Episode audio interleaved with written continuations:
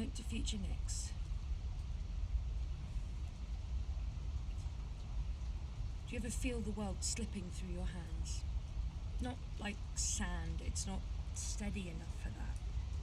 It's like you've been pirouetting non-stop for days, for years, head snapping back to that focus point.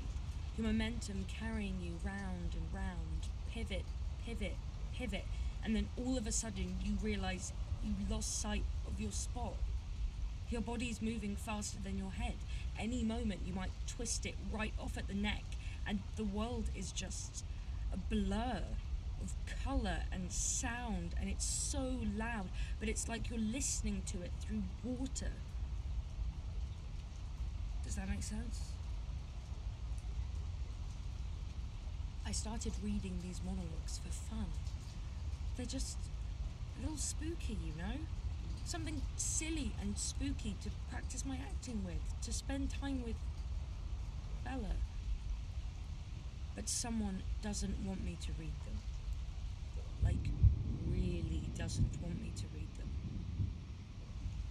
And I can't help wondering, where did they come from? Who wrote them? What do they mean? How far are they willing to go? How far am I?